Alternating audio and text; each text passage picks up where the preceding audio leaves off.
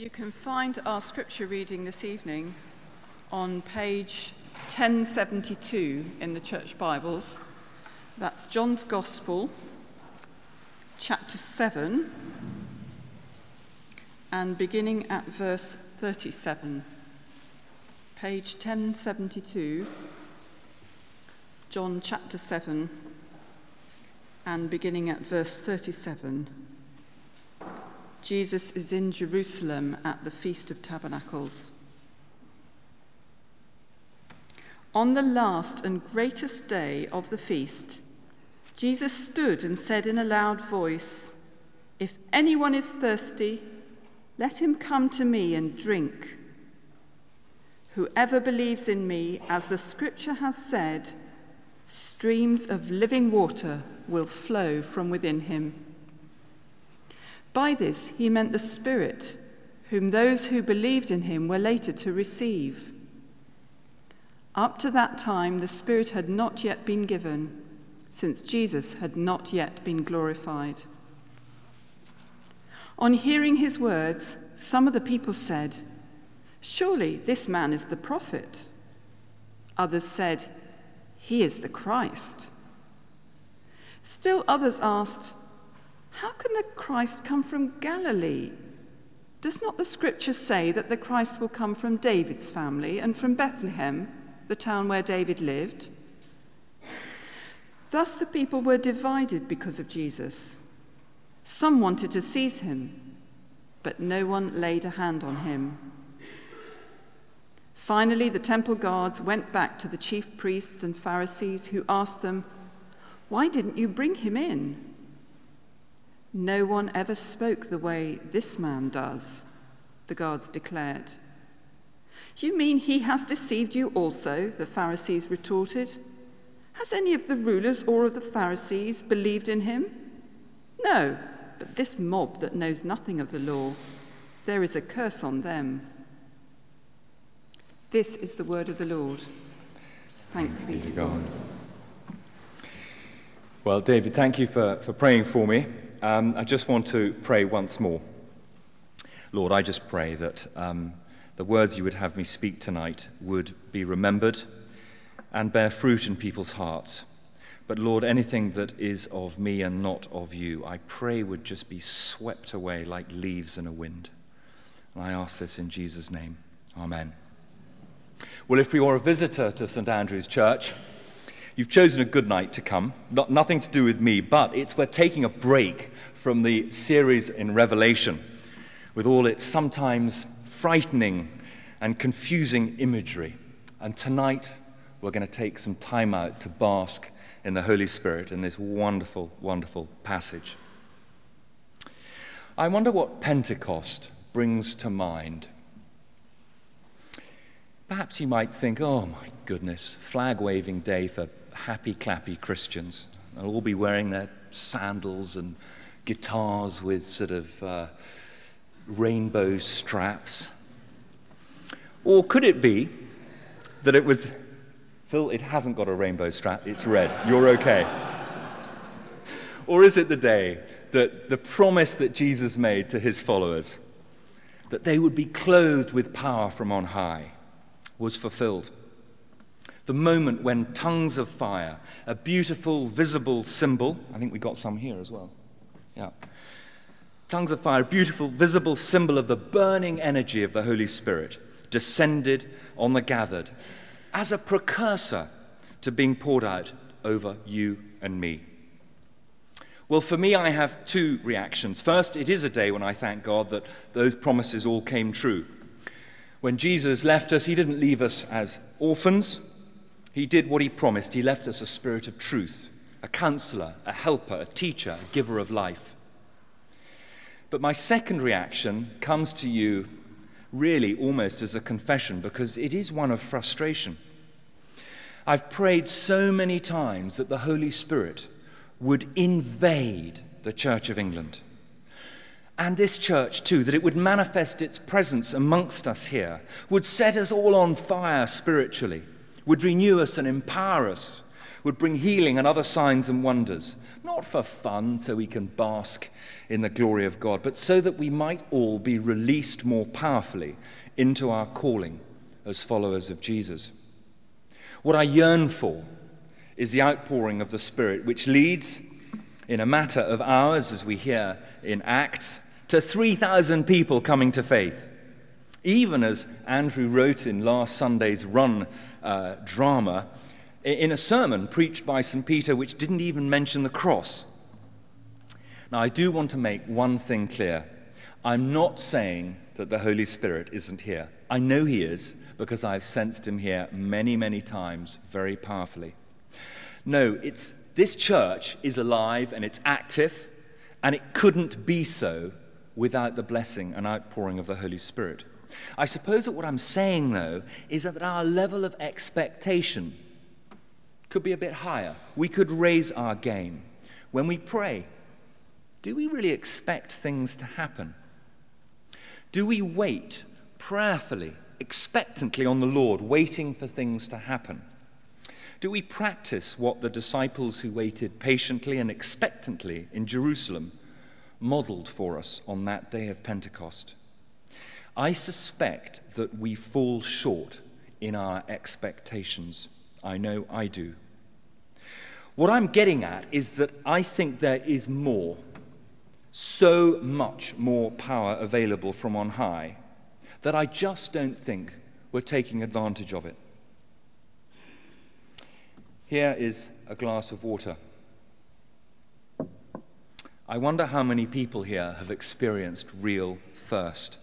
I mean, the sort of thirst that drives all thoughts from your mind, all other thoughts from your mind. Those of you who were at Love Oxford this morning may have experienced something like that. Two hours standing there. Who, which of the saints here were, were also at Love Oxford this morning? Fantastic, fantastic. Well done. Good effort. It was great, wasn't it? I asked Phil to play that, uh, that song, Oh Happy Days. There's a little bit more dancing in the Broad Street this morning, but you are, you are forgiven for that because the service hadn't started. But um, I spent a couple of months living in the desert, and I learned that as well as always checking your boots before you put them on, making sure there were no um, scorpions in them, it was the state of your water supply that was more important than absolutely anything else. It didn't matter whether your how clean your rifle was or your state of ammunition or whether food was. It was how much water did you have. And my aim tonight is to make you all really thirsty. In fact, I want to make you utterly parched, so parched that you are focused on one thing only, and that is having your thirst quenched by Jesus. And to help me do this, I'm going to show you a film clip. Those of you who are of a certain age will know this film. The younger members here won't have ever seen it. It's called Ice Cold in Alex and it comes at the end, and I hope it's going to make you feel really thirsty. Just look at the way he looks longingly at the glass of beer. Matt. I'm, I'm actually feeling quite thirsty now. So it worked. It was worth showing. It was worth 1 minute 15 seconds. John 7:38. Look at it in your Bibles. This is really what I'm preaching on. It's one of the greatest and most desirable promises Jesus ever made. Listen to it again. Let anyone who is thirsty come to me and drink. Whoever believes in me, as Scripture has said, streams of living water will flow from within them. Where the film clip falls down is what the drink produces. We all know, know what the effects of a few pints of beer are. But if we drink of Jesus, what comes out of us is not a reciprocal drink, a sort of equal transaction as one finds with beer, but streams. Not just one stream, but streams plural. In the King James Version, it's translated as rivers. This sounds absolutely wonderful, and of course it is. But lest you be swept away with this lovely sort of imagery, peaceful imagery, there is a challenge in here too. Isn't it true that at regular intervals we should scrutinize and examine our lives in the hope of discovering some evidence that God is using us and blessing us to bless others? If you're a follower of Jesus, are streams of this living water flowing out from you? And if not, why not? And if you're not yet a believer, or perhaps you're just here with a friend investigating Christianity, the challenge to you is does this sound good? You may be morally upright, great person, law abiding person, but is there more to life? Do you like the sound of having living streams flowing out from you? And Jesus promises this to any one of us. He uses the words whoever and anyone. It's for all of us. That all of us can become blessings to others. Isn't that what we're supposed to be as Christians? Do you know, some Christians can fall into the trap of burying their heads in the sand and just, look, I believe in Christ, I'm saved, I'm just going to get on with my job, I'll die, I'm going to heaven, and hopefully Christ will come back quickly because actually life is quite tough. Looking forward to Christ returning to wind up history, sort all the mess out. But you know, I think there's a fatal flaw in that theology. Jesus' desire for his followers is that they live in such a way that they bring heaven to earth. It also misses the point that we're not supposed to worry so much about hell after this life, but about the hell here and now. The hell that Tom has been telling us about, the hell that is going on in Burma as I speak. For Jesus, the new life in him is not about escaping this world but about making it a better place here and now. The goal for Jesus isn't to get into heaven, the goal is to get heaven here. And how else better to do all these things than by blessing others, by being these streams of living water? And what interests me is that these blessings are to pour out of us. Not trickle, not come out one by one. They are to pour out of us. And this implies that there is no limit and if there is no limit, then of course these blessings must be spiritual blessings. They can't be material blessings. And John, of course, helps us to understand in verse 39. He explains, By this he meant the Spirit, whom those who believed in him were later to receive. Up to that time, the Spirit had not been given since Jesus had not been glorified. No, unlike natural gifts, there is no limit to these spiritual blessings. We can have them flowing from us. And of course, the Spirit has now been poured out because Jesus has died. He has been resurrected and he has ascended to heaven and is now glorified at the right hand of his Father. And so these spiritual gifts, like healing, wisdom, prophecy, and so on and so forth, are for us to bless others with. They are to build up the church. In other words, they're for mission. Well, how? Do you remember um, after Exodus in the, in the book of Numbers, early on in the Bible, the children of Israel were dying of thirst in the desert? They were moaning and chuntering and complaining, wishing they were back under the slave driver's whip. Feeling perhaps rather like those characters in the film were a few days before that bit. God said to Moses, Speak to the rock, and water will gush out. St. Paul tells us that Christ is the true rock. All we have to do is to speak to Jesus with faith. Of course, Moses was disobedient. He was angry. He struck the rock, and in doing so, spoilt the lesson that God was trying to teach his people. And consequently, to remind him of the importance of careful obedience, he wasn't allowed to enter the promised land. But you know, we don't need to bring pressure upon Christ, we don't need to force him as if he were reluctant to give us his spirit. After all, the whole purpose of his coming, his life, his death, and his resurrection, his ascension, was that we might all be filled with his spirit. We cannot be Christians unless we have the spirit within us.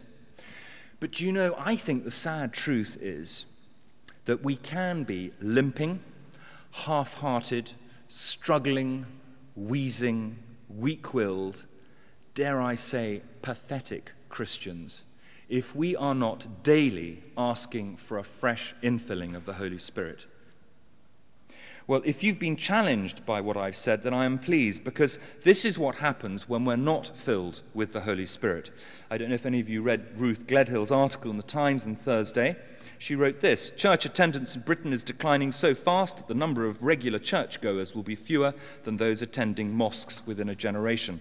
The fall from the 4 million people who attend church at least once a month today means that the Church of England, Catholicism, and other denominations will become fin- financially unviable. Only in the large evangelical churches of the Baptist and independent denominations is there resistance to the trend, but many of these churches also show some decline. Well, please, if anyone knows Ruth Gledhill, will you ask her to do her research more carefully? Perhaps invite her to come to Oxford to look at St Andrews, St Ebbe's and St Aldate's, where our problem is not declining numbers, but we don't have enough space in here. But seriously, though, she does have a point in the general sense, doesn't she? Religiosity, I like to call it churchianity, is in decline. Hallelujah. But where is the growth? Let me read you this abridged extract from Global Pentecostalism, the new face of Christian social engagement. Donald Miller writes that the demographics of Christendom are being turned upside down. The major engine driving this transformation is Pentecostalism, an expression of Christianity that dates back to the first century when the Holy Spirit is reported to have visited a small band of Jesus followers who spoke in other tongues, had subsequently healed the sick, prophesied, and established a network of churches throughout Asia Minor. David Martin, a British sociologist who has written extensively on the topic, states that in his view, what is occurring on the ground simply does not correspond to armchair predictions of the end of religion.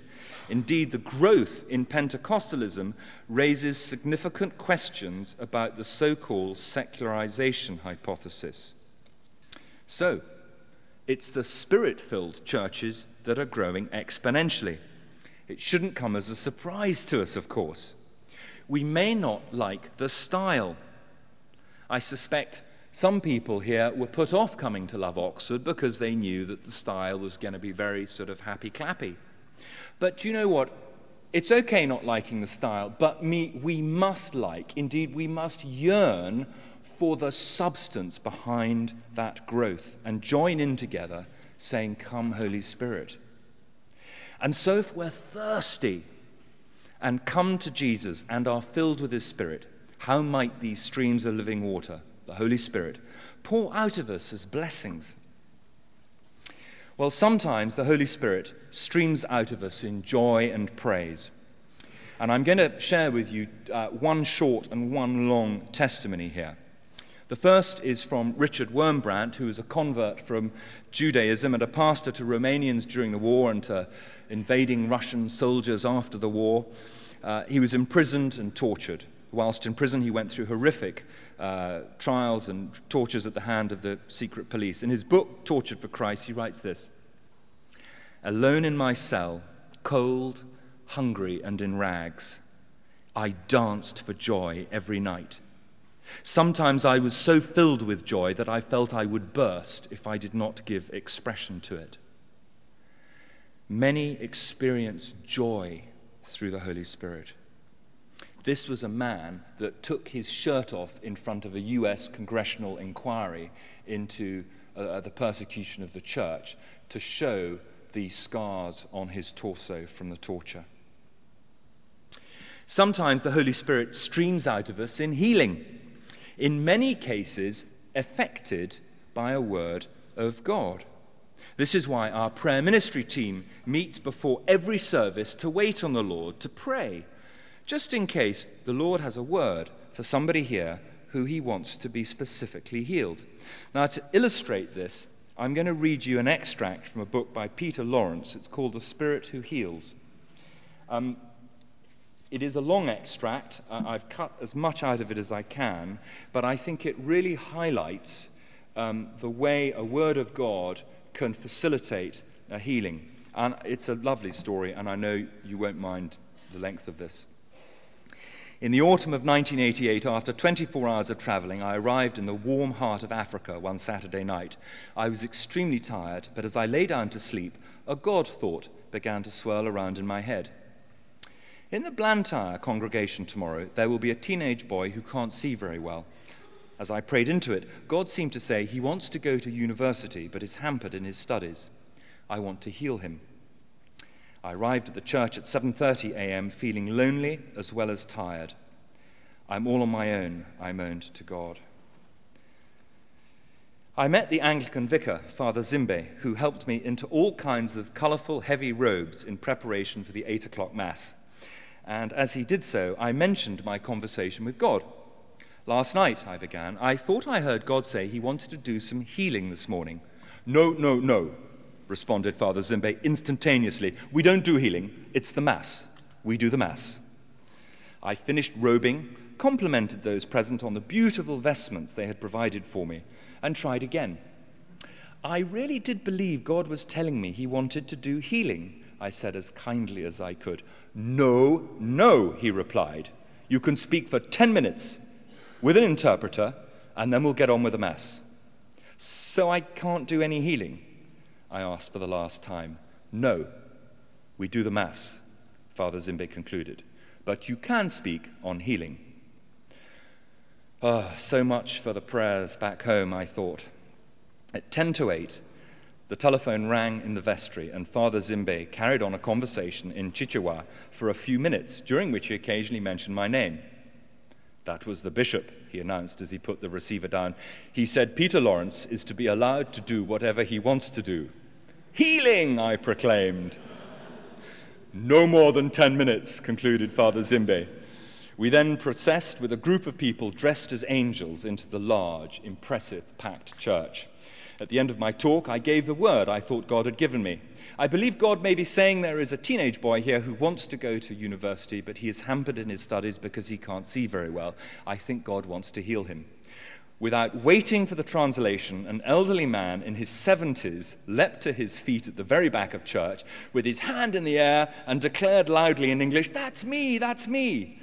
Before I could respond, Father Zimbe rose up at the other end of church and shouted back in perfect English, No, it's not you, you silly old fool, sit down. the old man, however, was not going to be distracted that easily and kept walking towards me as he responded, But I can't see very well, I need to be healed. At this, the vicar came out from behind all the candles and marched menacingly towards the man uh, who couldn't see very well, like the sheriff facing a gunslinger at high noon. That may be so, he said in a firm voice, but you're not going to university, I know that. Undeterred, the elderly man kept coming towards me, and without deviation, Father Zimbe made his way towards the portable lectern where I was standing, and there they met eyeball to eyeball in front of my nose.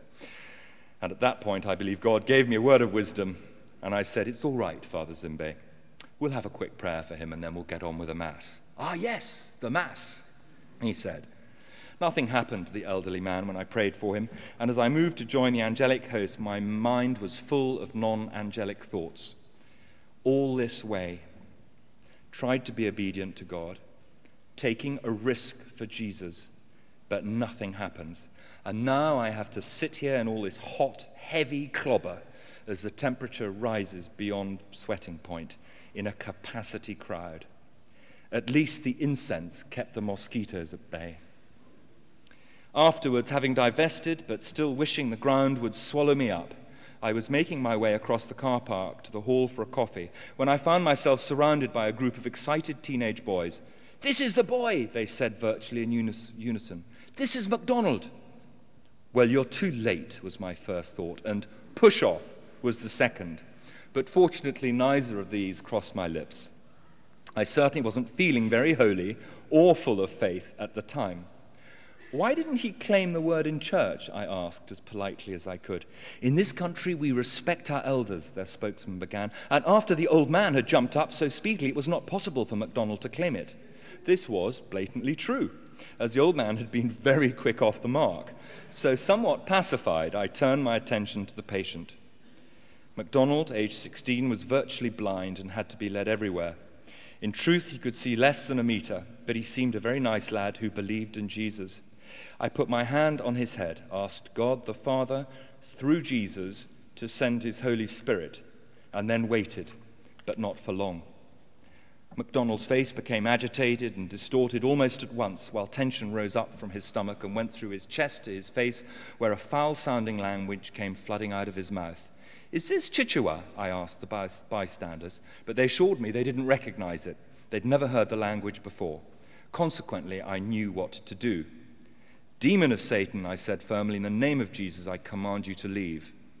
At the name of Jesus, there was an immediate response from MacDonald, who doubled up in discomfort, while a visible tension rose once more from his stomach, but this time it went out through his mouth as he coughed and spluttered for a few moments. MacDonald then opened his eyes and, to the amazement of everyone around, especially his friends, described detail that he could see on the furthest horizon.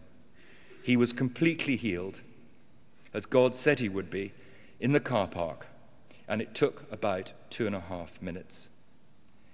I shall never forget this moment as long as I live. Once he was blind, now he could see, and I was there to witness it. I meet many doubters, including clergy, who do not think God performs signs and wonders today, and certainly do not believe in the existence of demons.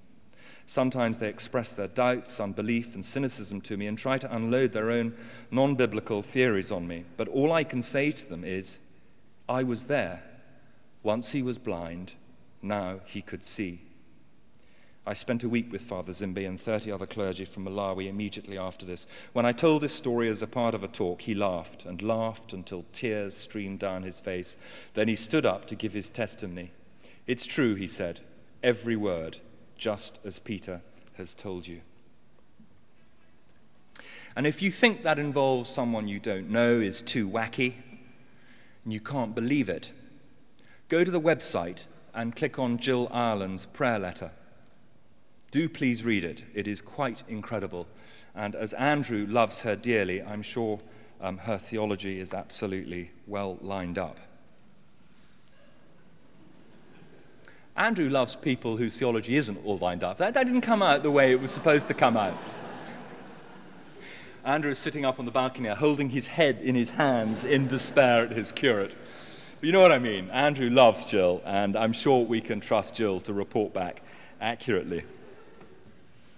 Paul wrote this in 1 Corinthians 2 My message and my preaching were not with wise and persuasive words, but with a demonstration of the Spirit's power, so that your faith might not rest on men's wisdom, but on God's power. You know, seeing someone healed like that, it helps evangelism, doesn't it? It's hard when you witness something like that or you hear a testimony like that. It's hard if you're exploring faith or religion, perhaps Christianity, not to be intrigued by what's going on. And it isn't a coincidence that the day when the Holy Spirit was poured out, at Pentecost, 3,000 people came to faith. It's what the Holy Spirit is for. It's for mission, it's for saving people. There are, of course, many other gifts of the Spirit and many other graces of the Spirit, all part of the life giving water that might pour from our innermost being. But what must we do? We have to be thirsty.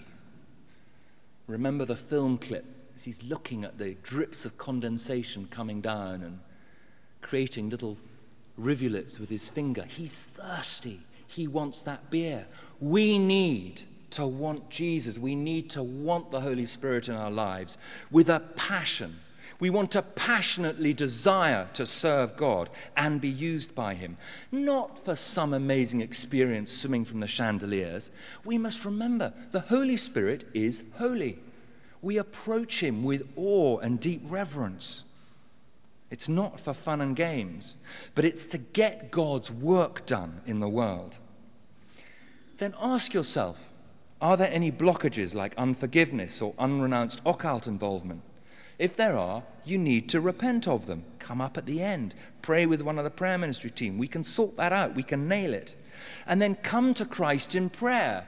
Seek, and you will find. Knock, and the door will be open. Ask, and it will be given to you. Verse 38 Whoever believes in me, as the scripture has said, streams of living water will flow out from within them. Go on believing them.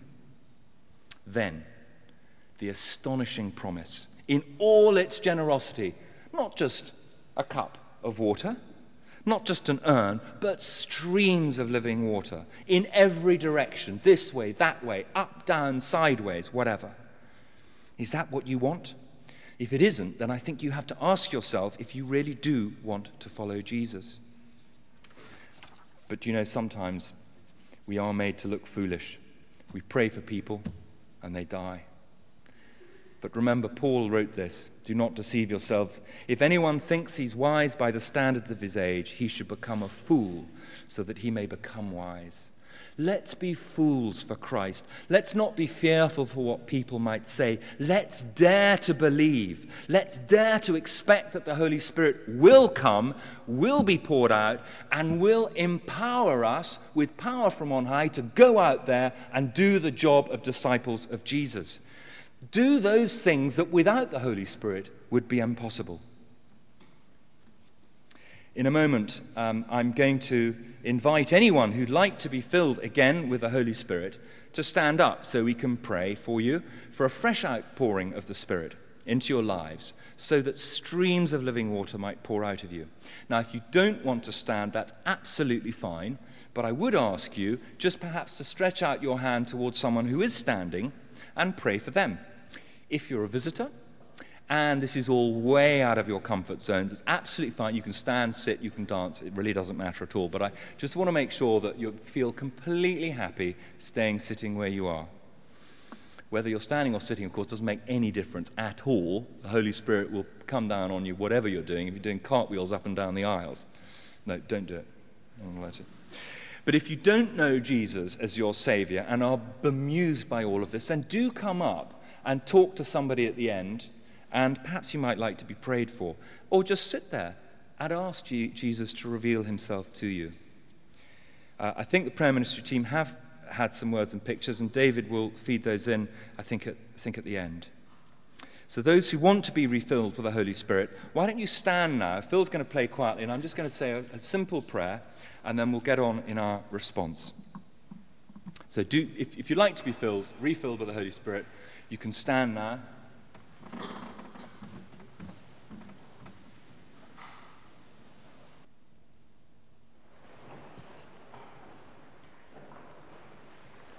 So if you're sitting, just pray for um, somebody who is standing.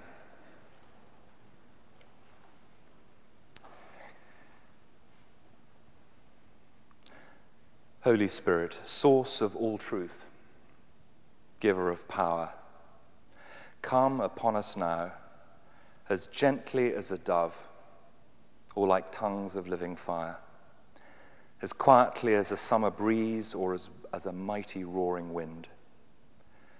Come and dwell within us. Enable us now to do those things that before were impossible. Unworthy as we are, Holy Spirit of the living God, give us those gifts which we can use to your honor and glory, that we may show forth your fruit even in our lives. Come and refresh us now. Come, Holy Spirit. Come and fall on this place. Come and fall on everybody here. Not just for the fun of it, but to empower us, to clothe us with the same power from on high that enabled the disciples to go out and lead 3,000 people to faith on the day of Pentecost. It could be you're tired, it could be you're disillusioned, it could be um, you're at a crossroads at work just looking at what's going to come next. It could be you're just struggling with your faith. Just come now before the living Christ and just ask, ask Him to fill you with His Holy Spirit.